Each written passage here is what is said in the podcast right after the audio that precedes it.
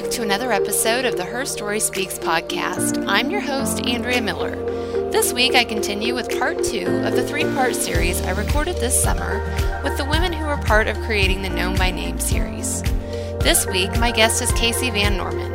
I can't tell you how much I love my conversation with this woman because she's just so raw and vulnerable in sharing her story.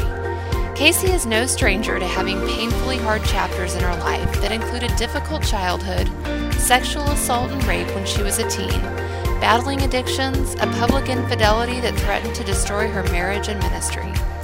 Then, when Kasey finally felt like she had the hard part of her story behind her and her ministry was set to explode, she was diagnosed with an aggressive form of cancer that shattered her spirit and rocked her faith to its core.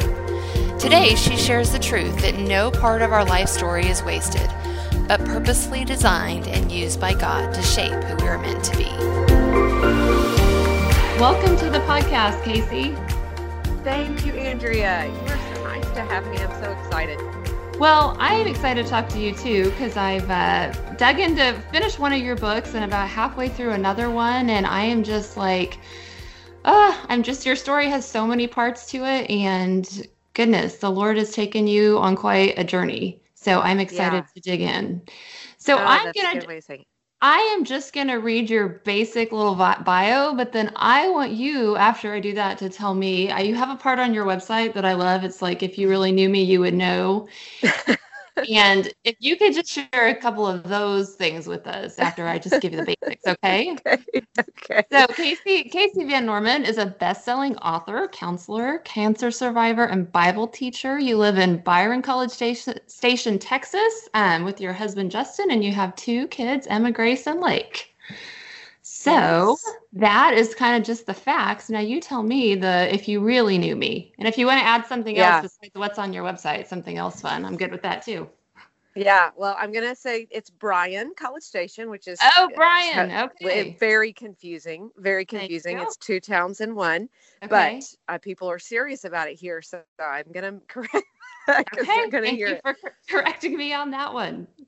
So I live in a town with 150,000 Aggies. Texas okay. A&M University okay. is 10 miles from my front door and it is a huge university. We love it and the football games are off the rails. I mean, they that we shoot a cannon with a touchdown and every house in the town shakes.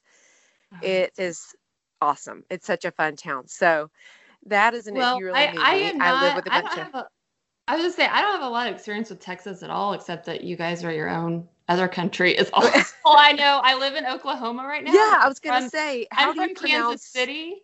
I Owasso, Oklahoma, but I'm from Kansas City, so all this Southern oh football gosh. stuff is just like because we were had the Kansas City Chiefs, so we were more of like professional football. So the college thing is a whole other ball game.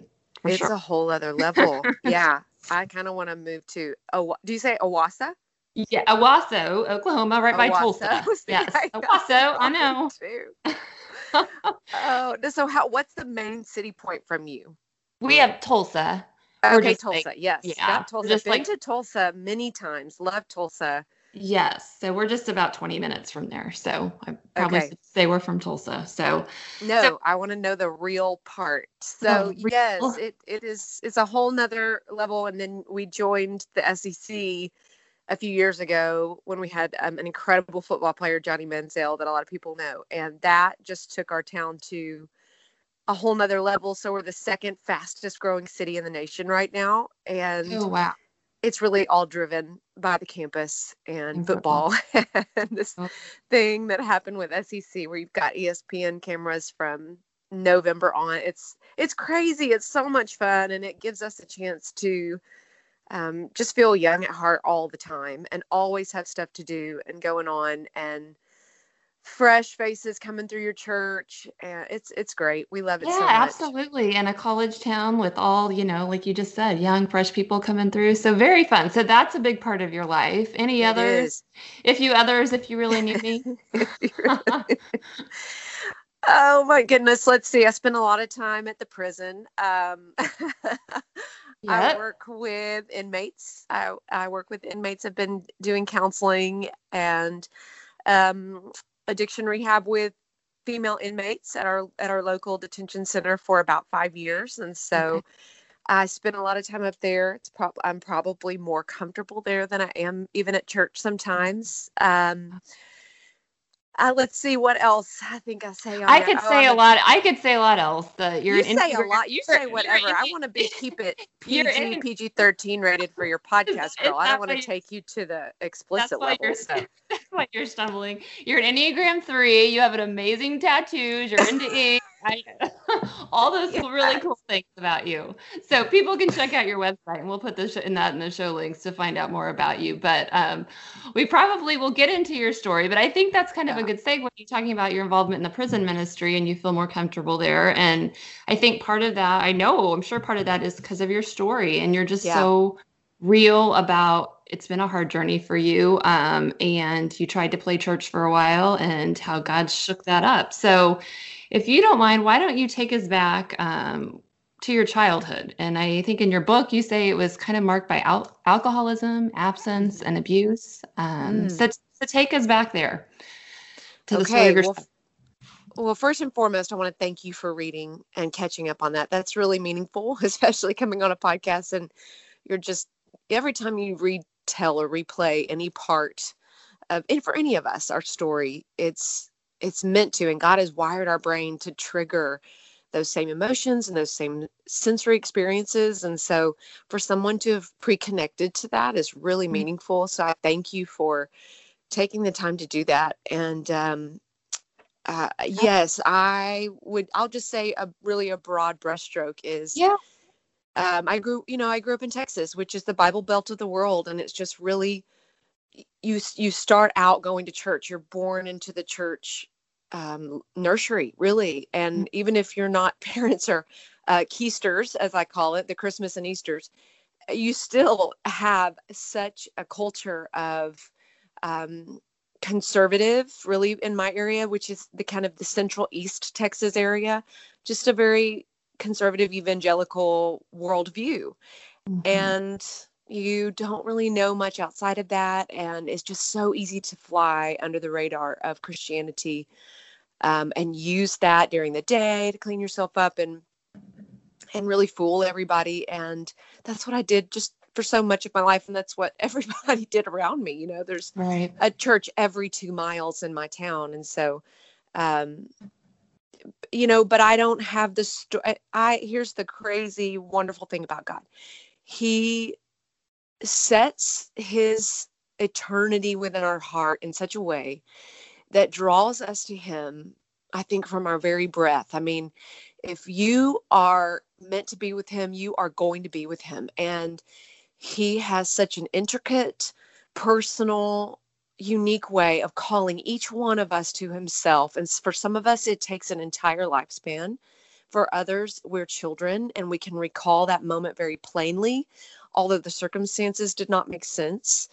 Uh, and so for me at nine years old, I so vividly had an experience with the Lord where I knew that He was real in every sense mm-hmm. of the word. And I didn't know much about Him other than what I heard my Baptist preacher say on Sundays that I was catching in my little nine, 10 year old brain because my home life did not match anything um, of what he was saying or what the families depicted that were sitting next to me in the pews.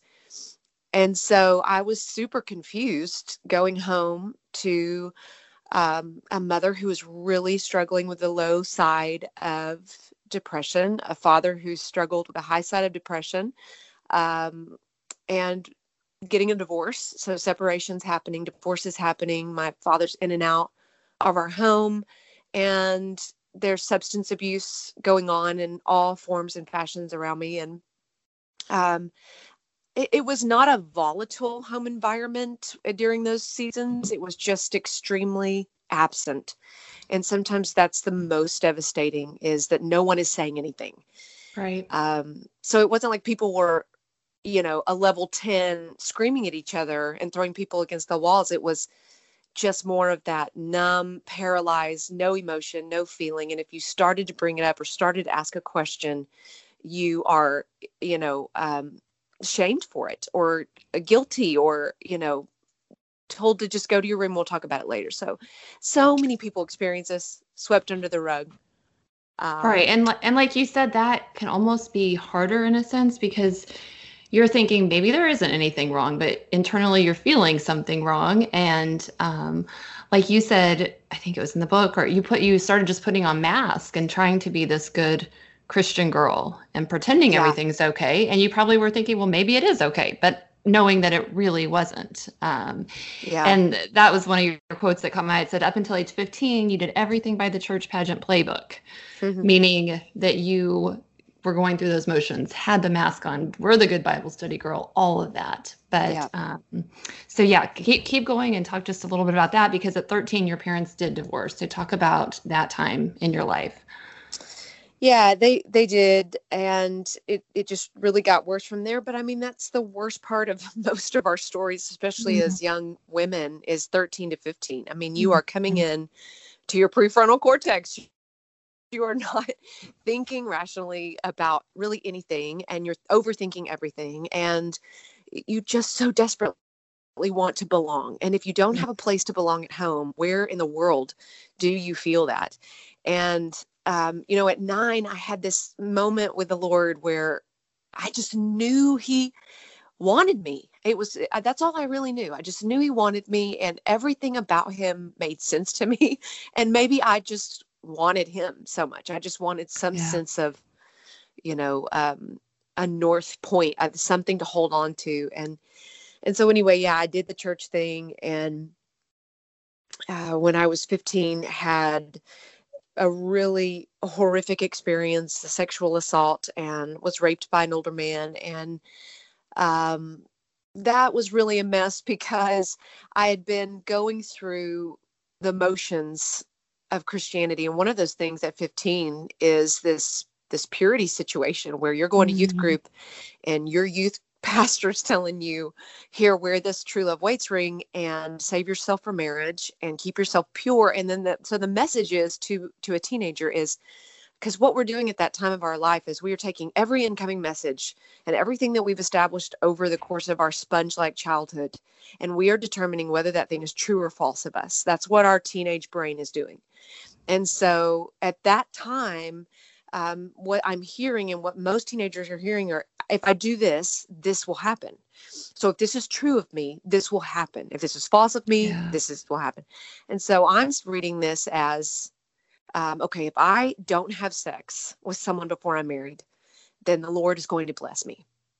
That's right. it. That's all I could compute, you know, is I'm going to have a favored life and maybe I'll have one of these families. right. Maybe I will start to look like these families that I really desperately long to be, and the Lord will love me and I'll be in his favor.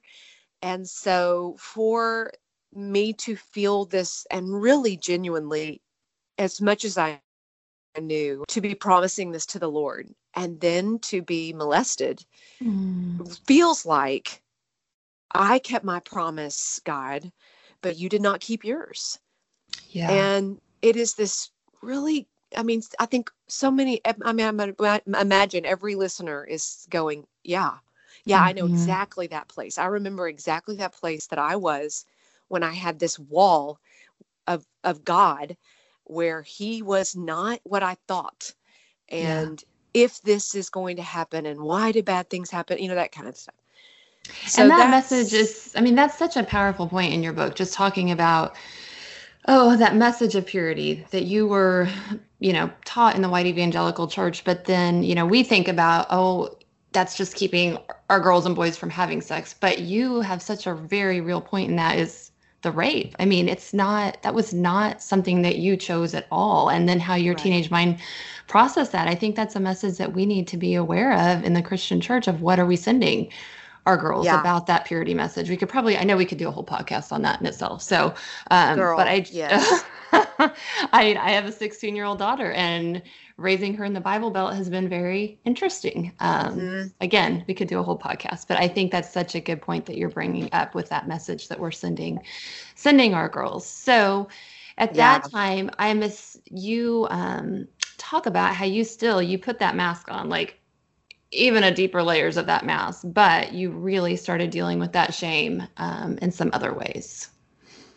Yeah. So now you've got this, you know, internal wound that's festering into rage and bitterness and shame, and not so much at the man, um, but more so at God. And that's what you can't see. And that's where the lines are so gray and blurry, especially when you're young, is you're just you're surviving. I mean, you're going to high school every day and you're showing up and you're just trying to hang on yeah. to some semblance of normalcy. So, no way am I going to tell anybody. First of all, I've got a family that's totally fractured and broken.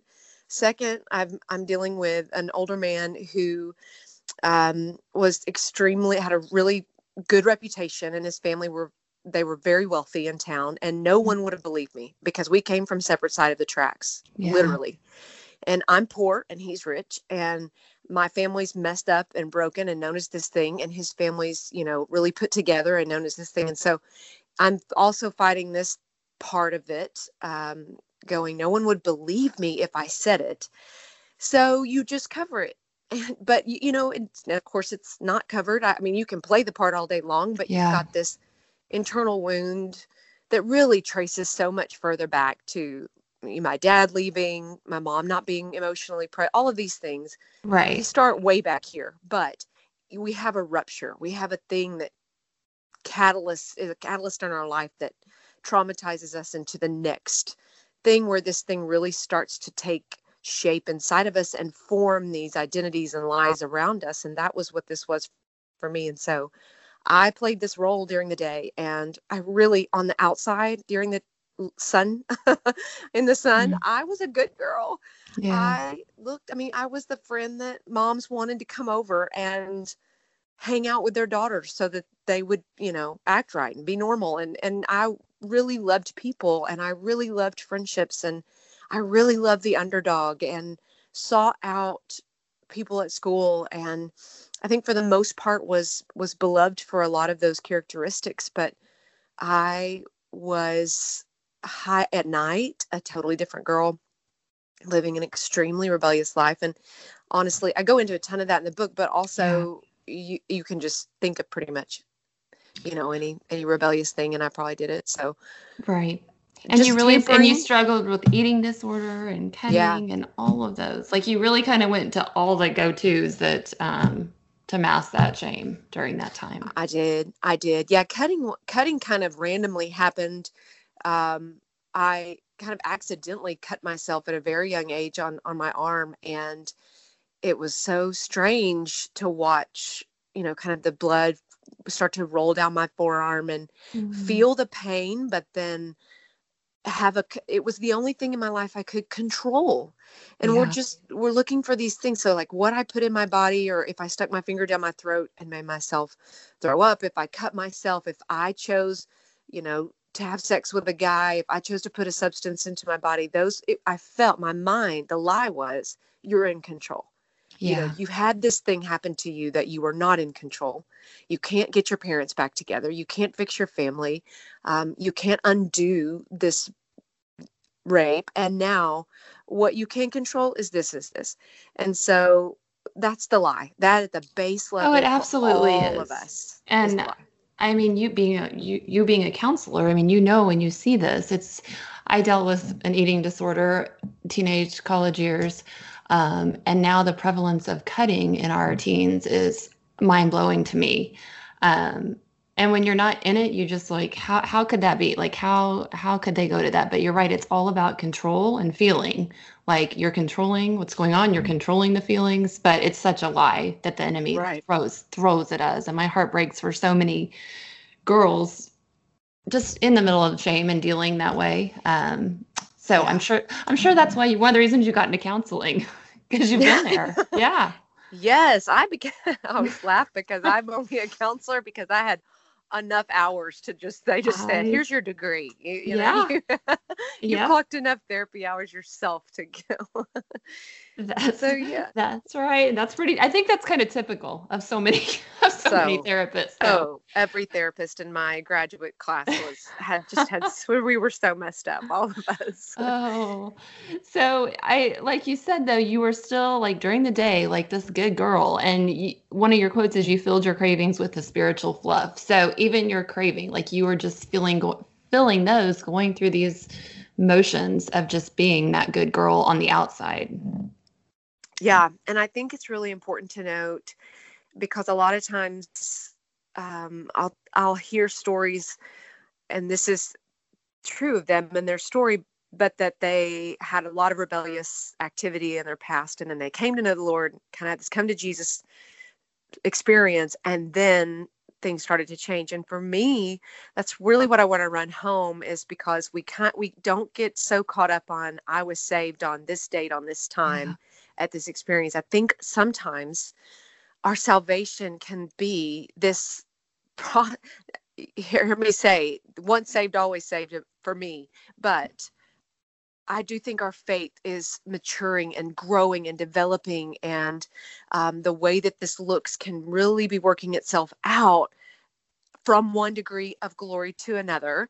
And that is such a process. And so I had this moment at nine that I was saved. I mean, saved, went into my pastor's yeah. office on my own, was baptized, went through the whole thing, and really truly believed it in my heart. And I never doubted that. Never, not once in my whole life yeah. have I doubted my salvation. But I have doubted that the Lord loves me. I, yeah. I've never doubted my salvation, but I've doubted if the Lord really can love someone like me. Mm-hmm. And so that is the uh, my story. I'm I'm not trying to say I wasn't a Christian. I'm saying I was a Christian, very much saved, and still wrestled with some of the deepest, darkest, most vile, addictive sins you can imagine.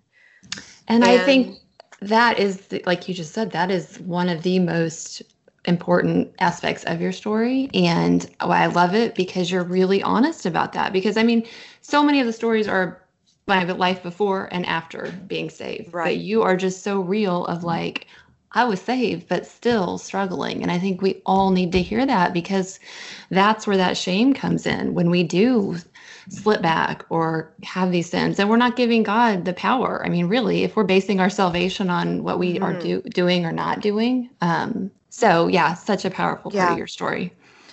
Yeah. And Andrea, why I tell this story, and I believe me, get plenty of pushback in books, and I have a book coming out this fall called Nothing Wasted, where I really, really go into the details of my story and this it's how, why God uses the stuff you wouldn't. And so mm-hmm. it's going through every embarrassing, painful, shameful, sinful moment of our life and really creating this fabric of the Lord drawing us to Himself, even through that. And uh, the reason that I share this, it's not that I don't feel all of these things. It's not that I don't still, even now, telling this and fighting back, you know, kind of this knots in my stomach and um, even some of the same shame creeping back in and some of the same fears of what's going to happen if I really say this. But what I have seen, two reasons I want to be so honest and so authentic and continue to tell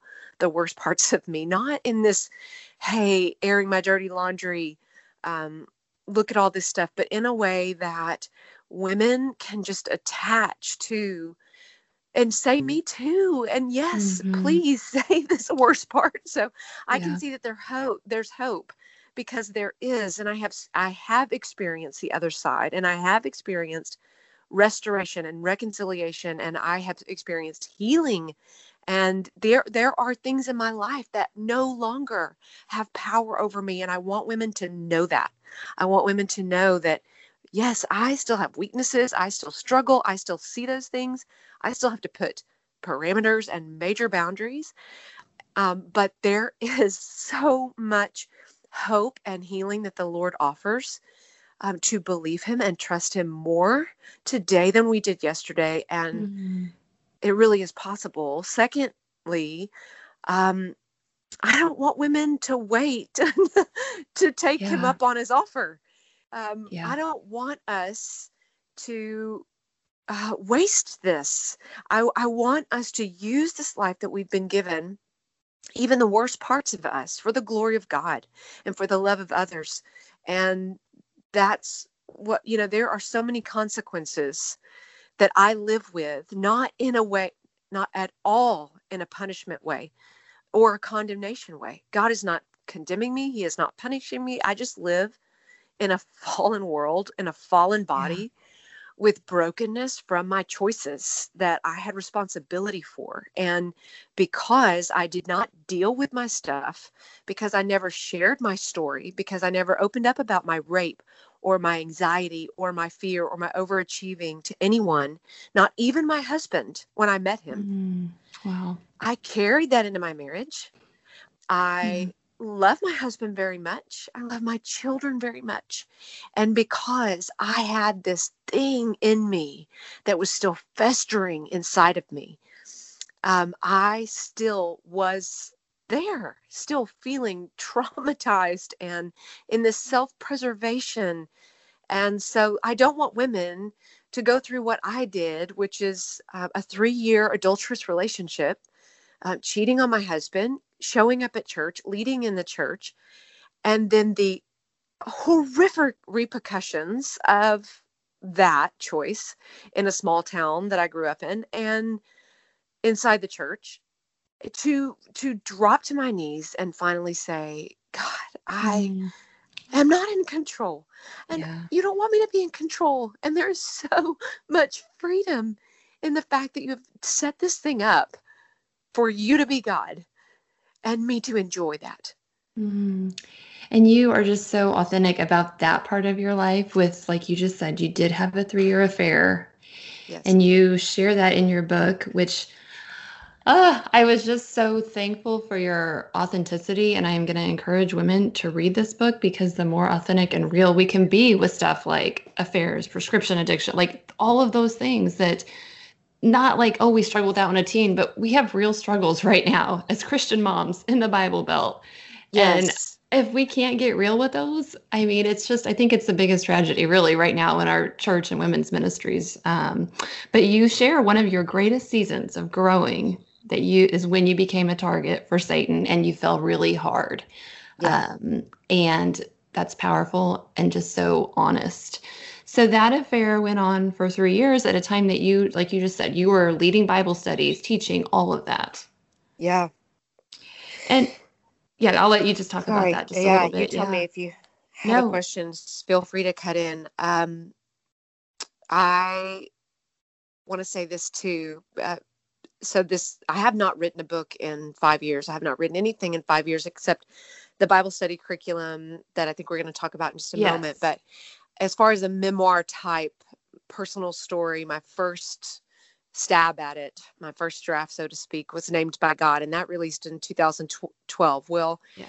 the secret of my affair came out in 2009. So mm. there was a ton of work still being done in my marriage, in the marriage of the other family, because this was an extremely close and personal situation. This was um, my best friend's husband, and we'd been best friends for years, and our kids had been growing up together. So, um, and yes, like you said, we were all leaders in the church. We were all mm. mentors, and um, on I was on staff at the church, and so this was all with accountability like that's what i just want people to understand how we're just if we're playing at this shallow surface symptomatic level of our of what we're doing we are just missing it we are just all out mm-hmm. missing it because me saying out loud, I had an affair and I cheated on my husband takes people aback.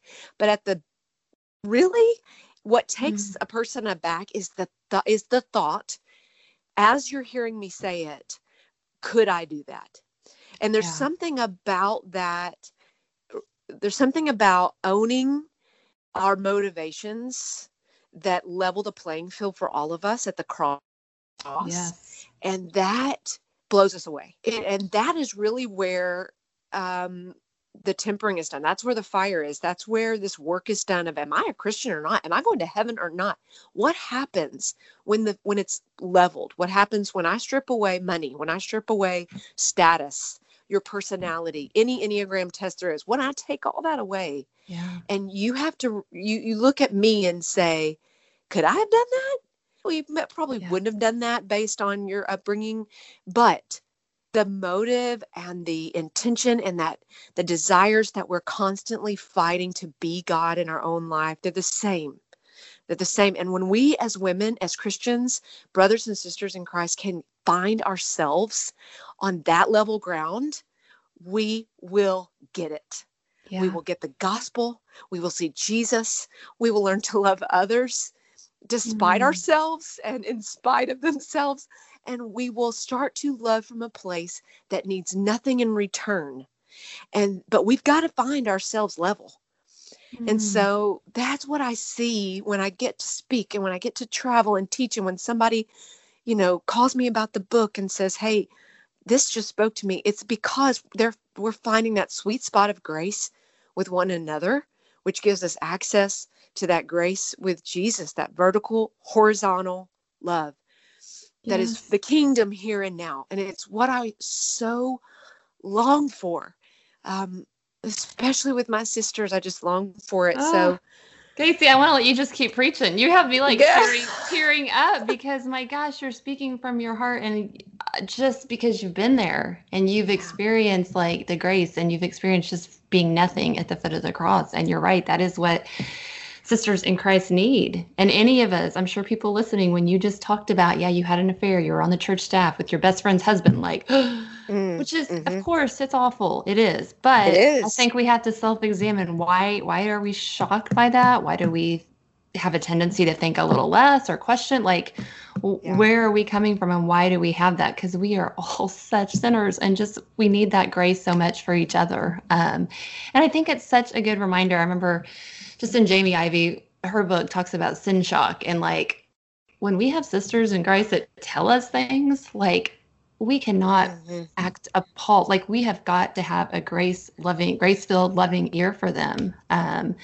because we're all just such sinners in need of his grace. Um, and like you said, we love so much more when we've experienced that. Um, oh, I want to let you keep preaching, Kasey. I, oh, so I get fired up, Andrea. I, I get fired up. Too. Oh, I love it. I kind of just forgot for a second I was listening on this podcast. I thought I was, but you're so honest too. I mean, people, women need to read your book because you go more into that, more into the healing process. Um, but I think the biggest thing too from that, you talk about. Um, that you had just a new life that broke through in you through that extreme isolation and vulnerability because it was a really hard time. It wasn't just like, oh, I have grace, I'm moving on.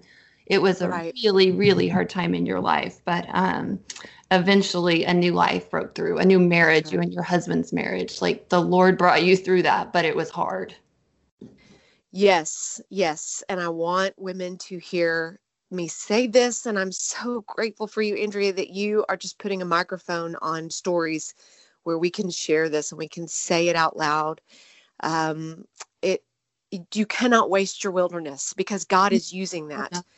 And that's what's taken me 10 years to to really see because that name by God was my first book and um, that was just barely scratching the surface of the mm-hmm. work of what God was showing me on the other side of all of this. And then then I got cancer. That's a whole nother story. I know. That's what I go said. into that. We're going to talk a little bit about that because I started reading this week that raw faith, and that had me in tears too. So we have to talk oh, a little bit about that part of your story, which okay, oh, well, oh, it's almost too can, much. it's too much. It's too much, Andrea. It is. Oh. Uh, but what I what I really really want, I'm totally using this as a plug because I just it's taken me 10 years to write this next book and it's it's on pre-release right now at Amazon. It's nothing it wasted, no, but right. comes out in November. Yeah, this comes year. out in I... November. Yeah, nothing wasted, and it and I just because it's the 10 year journey of all of this stuff mm-hmm. and why why did all of this happen what was god doing and not just in my life but in all of our lives well how in the world is he using the most horrific sin of my life that damaged so many people and that I still um, carry weight of in my life and still have to work on um, how is God using even that? and I think that's just a message that I feel is being missed. And that's maybe my therapy brain coming out too is if we say too much that our past does not define us or that we're not that person or don't look back, mm. it's not that it's wrong, it's just that it's not the most helpful. I'm glad that you said that because I've been struggling with that. Just um, I'm getting ready to speak a little bit next month just about our story and our past, and I that keeps going through my mind of don't let your past define you but i'm like i don't agree with that from all the Good. women i've talked to like your past is you it's part of this process and this story i mean it's not the final chapter but gosh it's it is you i mean yes. so i'm glad that you said that and your quote don't waste your wilderness like that's powerful i love that because that yeah, i think is much much better. I know. I think you need a T-shirt or something that says that. hey, thank you. Okay, I like it. Noted. Noted. Yeah, that. I mean that is so. I wish we could start getting that message across. Then your past doesn't define you. Like, yeah, don't waste. No, your past does. It's huge. It, does. it is. So I'm glad you said that. Um, yeah. Because I, that has been going through my mind as well. So, um, good. Okay. So, and well, I I'm glad it's I'm glad it's stirring in you too. And it's not that again. Of course, we know we we have been raised in this culture. We know what everyone means to say, and mm-hmm. and it is true that we are defined in God.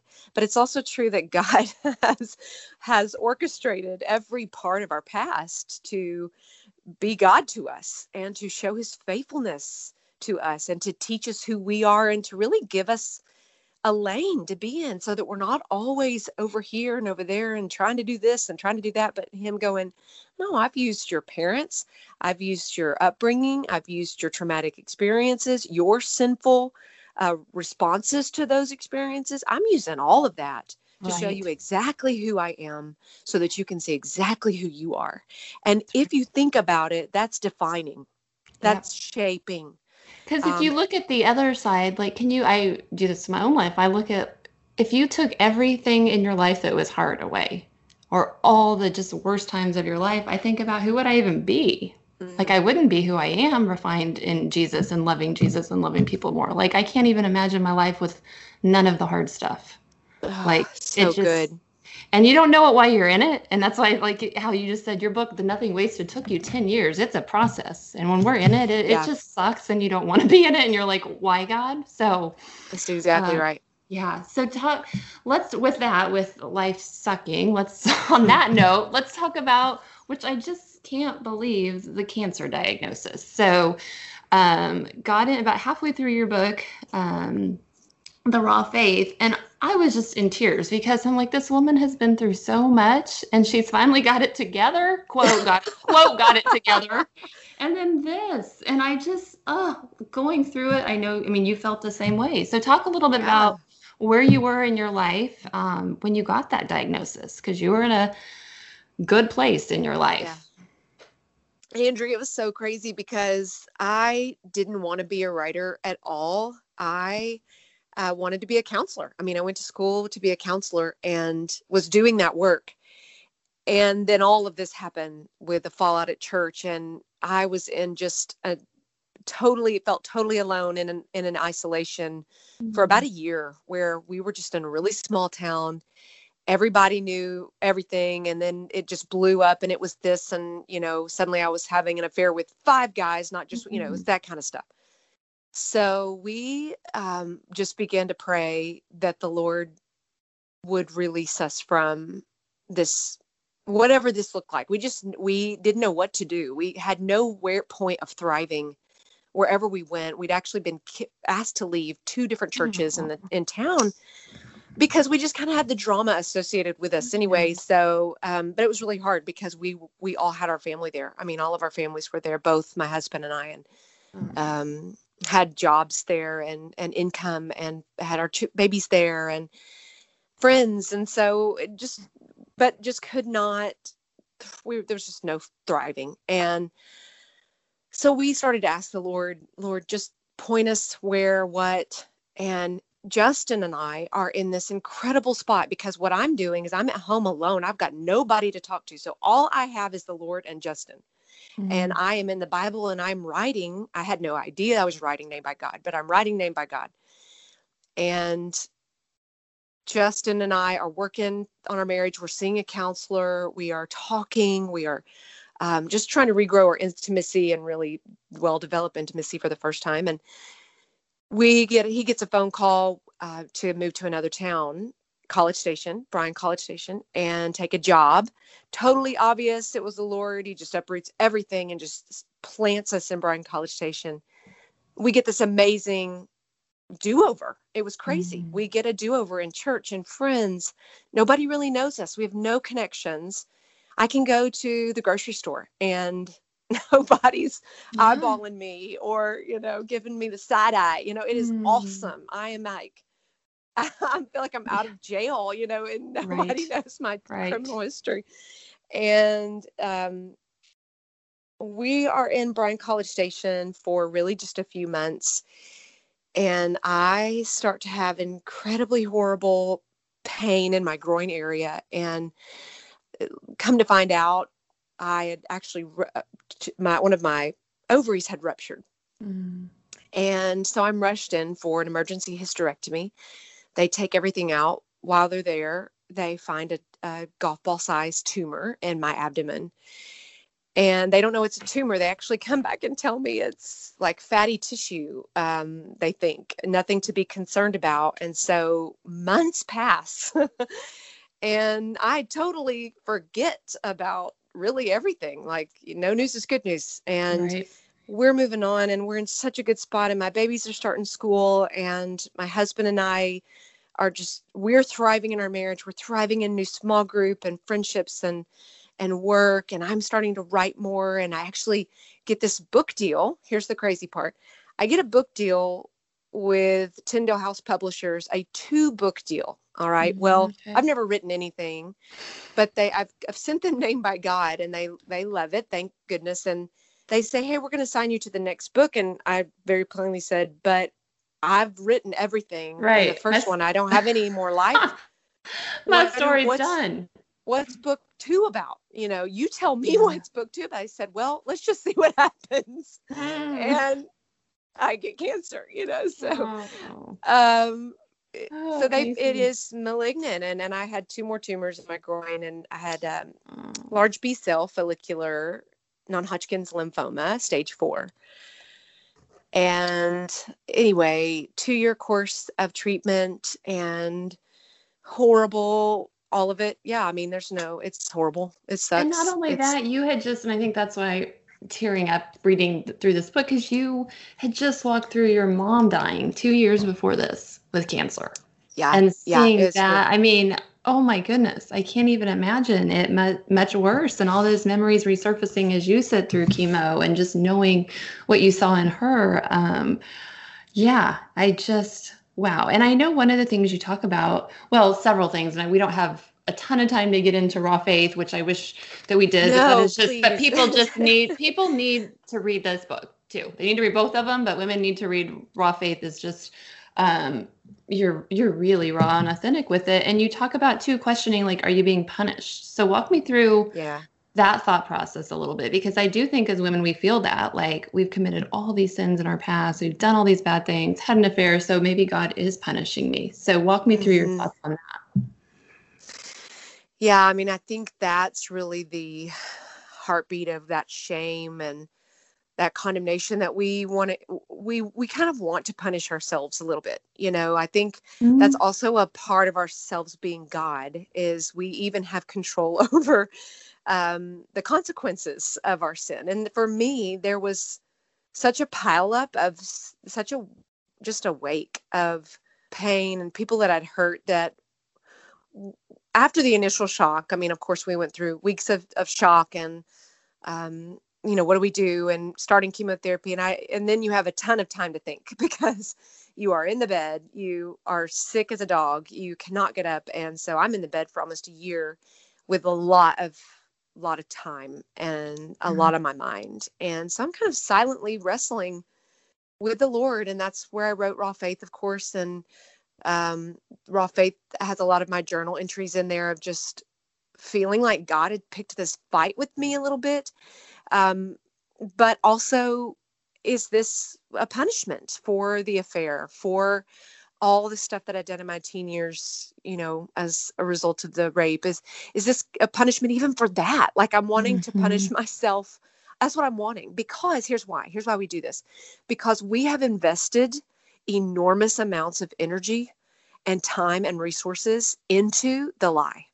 Yeah. So over the course of our life, we're kind of embracing this thing that we was established really early on and we and it was really under you know our even awareness at that time that it was established but messages have come along throughout our life and we've said true or false and we've said true to this thing and so we have this typically all of us this lie that we're telling ourselves and if it's not true if it's not true we have wasted an enormous amount of energy and yeah. resources and time and it really ticks us off yeah it makes us mad that we feel like and so a part of this as kind of sabotaging ourselves because most most people are not going to have a cancer diagnosis at 30 so i don't want to say oh you've got to have this horrible thing like cancer happened to you no no right. no we can self-sabotage in a myriad of ways we can shop at target all week long and run our credit cards through the roof and suffer suffer yes. suffer suffer so um, we set ourselves and that's one really healthy thing that we need to start looking at as just women who love the lord and we want to grow in our faith is where are we sabotaging ourselves to continue to feed this lie that's no longer mm. true of mm. us mm, that's good that is very good so we got to step out of that and cancer just helped me do that and it's crazy and i am not saying that is everyone's that it needs to be that hardcore for everyone right. it just it was for me and it was I had to get to the bottom. I had to get to the bottom mentally, emotionally, physically, where I was just clinging to the Lord. And he was, uh, gosh, he just used every part of my disease. And yes, of course, in 2015, I was um, deemed in remission by my mm. oncologist, and I don't have any evidence of disease in my body right wow. now. And it's so wonderful. Right. It is yeah wonderful. That, and I do thank God for that. But I also don't discount a single moment of that journey um, or the brevity of my life or the possibility that this thing will reoccur. Like, I'm not somebody who thinks that speaking that out loud is damaging. No, I mean, that God is in that too. He really right. is. And He was in that bed with me and He was in that disease with me. And used that to heal my marriage, used that to heal my ch- me and my children's relationship. Um, and it's so interesting because you do that's what you do talk about in this book that it took God, I think you say punching you in the gut with this yeah. to really truly wake you from that Christian anesthesia and playing in your church coma. So even through all you've been in and all the masks, you still feel like you are in that. Is that right? Yeah, yeah exactly which is crazy because exactly I keep I keep hearing your story and I'm like, no, she she is. She's taking the mask off, but no, it is. Again, it's such a process. Like it it's, is. When we think we've arrived, now, we haven't. Like, yeah, I know it's even now. It's now it's kind of resurfaced. I think it resurfaces in our life in different ways, and yes. it's another level of. I do think we we mature, and I, I think life has to happen, and I'm nearing 40 this year and I'm a totally different person. I'm so excited about 40s. How old are you, Andrea? I'm 43. I'll be 44 this year. Woo, woo. yes. Yep, I know. 40 and the new 30, girl. I agree. And and with the 40s, I think too our kids are you know obviously our kids are getting older and with our kids comes a whole new level of how real and authentic can we be with um, what we're raising, what they're doing that we have no control. Like it's a whole other ball game and level. I mean, I've got a 16 year old daughter and a 10 year old daughter, and it's like that's right. Okay, I'm real to an extent, but not about my children. Like so. Anyway, that's um, but it's just such a process of being real. We I think we're going to keep having to take these masks off and keep yeah. relearning. I mean, God's not done with us at all. Yeah, and if we can get that with each other, can you imagine? the Instagram competitions that would just oh, fall to the floor. I know. I know. I mean, that's yeah, and that social media is a whole part of it. I mean, I yeah. intentionally took off social media this summer, and it just um yeah, that's all. We could have several. I think we could have several oh, yeah, podcasts here. Okay, spinoffs here. We'll, we'll, yes, we'll okay. come back to all this. Reeling it back in here. Okay, so I do want to talk about um, your latest project um, in the remaining time that we have left. So, your latest project is a by, known by Name Bible Study series. Um, and I'm talking with all of the authors. There's three of you that collaborated to write this series, and you uh, were the counselor that um, giving and Bible teacher, but you gave a kind of a different perspective um, with your experience in counseling. So, tell me how you got involved with this project.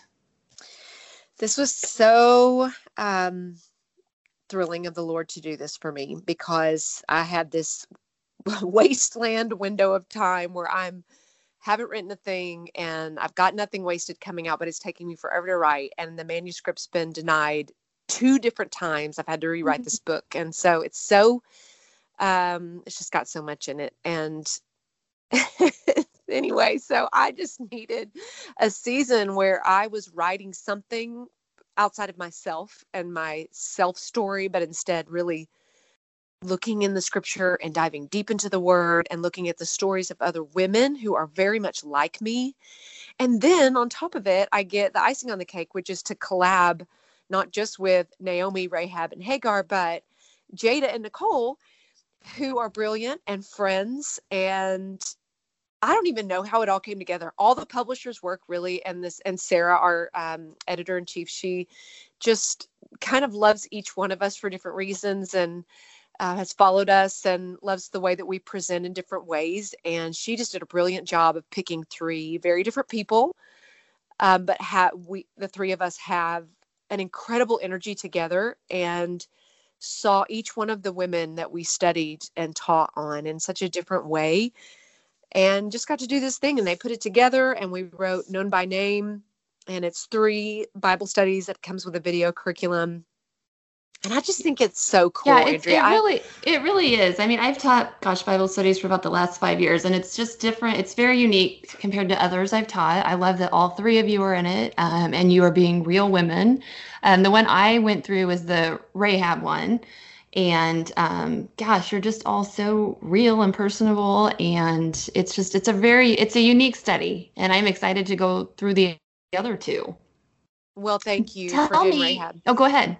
Yeah no, i mean tell you. me. So i've i've asked all of um i've asked casey and jada. So of the three like you said, Ray, Rahab, Hagar, and Naomi. Who do you feel like like did you either relate to the most, or did you enjoy teaching about the most? Just kind of expand on one of them mm-hmm. that was your mm-hmm. favorite. I'm just so blown away at. Let me just say this: as we're reading the Bible, if we're reading to connect, so we shouldn't be reading to connect to the people so much as we're connecting to how God is relating to the people. Because if yeah. we will start there and watch how God is, these are just regular women, regular women going through regular, well, really harder life than we even do um, in their day. And it is how God is relating to them that is so powerful that changes us it changes our mind about things and you know story is the thing that is the same about all of us and so when we see these women there's a lot of in all three of their lives, a lot of the circumstances did not really change, but the way that they saw God changed. And that is so encouraging mm-hmm. for me. So, number one, let's just start reading the Bible that way, looking for God in all of it. But um, you asked about the women. I think the girls tease me that Rahab, because of my dicey past, I think Rahab was the one they want. Everybody wanted me to align with, but um, I really love Naomi. Okay, that's good. You're gonna surprise us. I just assumed surprise. Rahab, but sorry no. about just totally prejudging no, that too. one. Okay. No, I assumed Rahab too. Uh, but then I got in there, and Naomi well, I was really frustrated actually to start Naomi. I thought it was totally boring. And they said her name, and I'm like, well, oh, you know, isn't that funny? Because that's what Nicole and I talked about last week. Like, we were both like, oh, she said did I she just did not. Naomi? Yeah, she no, she said she didn't want to do Naomi either. Like it would be the boringest one. And so I'm like, yeah, I just think Naomi sounds boring too. So, but she was know. so surprised once she got into it. So yeah, tell me about your kind of what you were surprised with with Naomi and why you related to her. That's so funny. And it even shows in our sales. Like you can see the numbers that people are buying. So many Rahabs. so, doesn't that say something? But uh, anyway. I just, yeah, I was just going to say that, but thank you. Yeah. so Naomi, what about Naomi when she got into it? So just that, I'll just say this. Naomi loved the Lord. Mm-hmm. She was a believer from the outset. She she was a believer and still was just struggled with him so deeply. And that's really what I like about her. I mean, she's not yeah. even the front the you know, the she's really is the star of the story. I mean, Ruth gets the headline, but she is her story is unpacked in far much more detail than Ruth. And she is just brilliant to watch because she is saying that she loves the Lord at the same time she's saying, I'm so mad at him. Mm. And I guess I just, that just resonated with me. And maybe from the cancer thing, maybe from all this stuff, I just sat in this place with the Lord for years where I loved him so desperately. I really did. And I believed in him, but I was just so mad at him. Just yeah. so mad that all this would happen and so confused and so hurt. And this is really where we we see Naomi. I mean, she's she loves the Lord and she grew up in this culture and um, she's surrounded by pagans and heathens and uh, people who don't know the Lord and her everything is lost. I mean, everything. And I love that she goes back home. I love yeah. I love that she is like at the bottom of herself. She has nothing else and she's like, "What do I do?" Well, I'm going to go home. That's what I'm going to do. Yeah. And that was really symbolic for me of the hardship that my family's had with church and how we just really didn't want it to be the answer. We just wanted to run from church or church hop for the rest of our lives, really. Um, and we now are just invested in mm. A very which I will tear up because mm. I love my church. I love my church, and I want I want some woman to hear that because it took us a long time to really get that the place that had that we felt like where we received the most wounding would be the mm-hmm. place we also received the most healing. And I just want someone to go back. Like I'm just like Naomi, just go back. Just go mm. on back. It's not going to be perfect. You're there. It's not going to have all the answers. In fact, it's going to disappoint you over and over and over again. but it is home, and it is the place where people can see you. And all of her friends come running out to her as she's coming up the path and they say, Naomi, Naomi, they're calling her by name. And, you know, maybe that was the first time in a long time that anyone had called her by name or anybody had even taken the time to know her. And it'd been 10 years since she'd been gone. Mm. So it doesn't matter how long you've been away. Um, go home to the people who know your name. Um, because at the end of the day, we are brothers and sisters in Christ, and that is greater. It allows us to love further than any other part of our life. It doesn't matter how far removed or how far away you've been, um, that God will use the church as a place of healing and just to invest, just to go and, and walk out and take all of your doubts and anger and feelings with you. And that's what I love about Naomi. She's really honest and she's not boring at all. It turns out, Andrea, she's not. I know. I'm ready to do the Naomi study. I mean, for real. I mean, gosh, just the picture yeah. you just painted for us. I mean, it's just so. Uh, it's just it, you're right. Some women we need to hear that, and there's some women that need to hear that of going going home, going back to yeah. church, even though yeah. you've been hurt and it's an imperfect place because you've been really hurt by the church, and now you're in tears of what um, just an amazing God loving place you found, and we do we need to hear that. So I think, unfortunately, Kasey, we've got to wrap up our time. I have just loved talking to you so much. I mean, you have just been so, um, gosh, just beyond real and authentic. And I think what I know what women need need to hear. So thank you just for pouring out your heart in these books and in this podcast. Um, I just appreciate it so much. Oh, Andrea, thank you. It's an honor. It is an honor. I don't take um, this lightly. And your energy and your time and your commitment to this podcast, I'm so grateful that we live in a day and time where we get to experience this microphone. This is so I, cool. This has I not know. always been a thing, you know. I I know it's very cool that we do have this uh, freedom as women and Christians, and to get our stories out. So tell me though, before we wrap up, I want people to know where they can find you. What's your website? We'll link everything up, but uh, oh, Yeah, tell me where we oh, can. Oh, please! I would love it. I would love to. I love to connect with people. Everything is Kasey Van Norman. So Facebook, Instagram at Kasey Van Norman, and my website caseyvannorman.org.com, whatever. Not okay. many Kasey Van Normans to compete with right. out there. So right, and we will put um, exact yeah. links on your website. Um, and then you. your book, Nothing Wasted, like you said, comes out in November of 2019, and that can be purchased on Amazon or pre-ordered on Amazon um, and other places, but we'll link that up too. And I'm excited to get that one um, and to read it as well because I know your first two have sure been encouraging um, and just making me think at a deeper level about a lot of things. So again, thank you so much, Kasey. Yes, thank you for having me. I really appreciate. Continue to pray for you and champion your ministry. So keep going, girl. Didn't I tell you you would love this woman's truth telling and honesty? I'm so grateful for women like Kasey who aren't afraid to be real and share their stories and give God the ultimate glory instead of letting shame have the final word. I hope Kasey's story has encouraged you to look at your own life story and see how even the most painful and shameful parts can be used by the Lord. If you want to connect with Kasey or read any of her books, as always, you can find links to where to connect and purchase them at the Her Story Speaks website at herstoryspeaks.com. As we mentioned, her newest book, Nothing Wasted, releases November 1st. But if you go to Kasey's website, you can find where to pre order the book and get some free bonus material. Thanks for listening.